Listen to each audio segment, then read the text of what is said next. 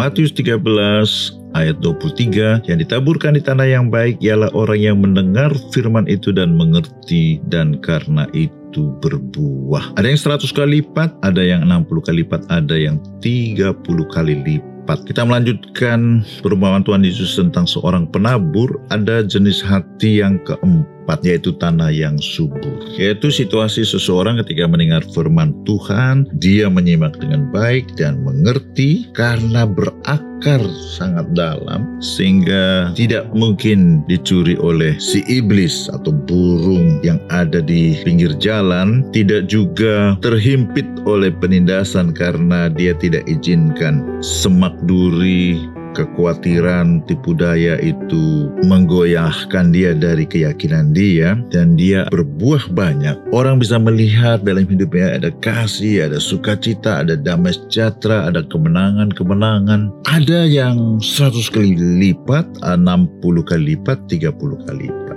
Jadi sekali lagi tergantung ya, ya sudah baik berbuah, tapi tapi bisa maksimal buahnya 100 kali lipat kalau hati kita sungguh-sungguh subur. Sebab itu kalau kita sudah mengalami tapi rasanya belum maksimal, jangan kecewa. Terus berikan hati kita kepada Tuhan, jalani hidup sesuai dengan firman Tuhan, kita di dalam firman, firman di dalam kita, maka percayalah hidupmu akan maksimal. Orang bisa melihat firman itu berbuah lebat, hidupmu penuh sukacita, damai sejahtera, kasih, dan berkemenangan.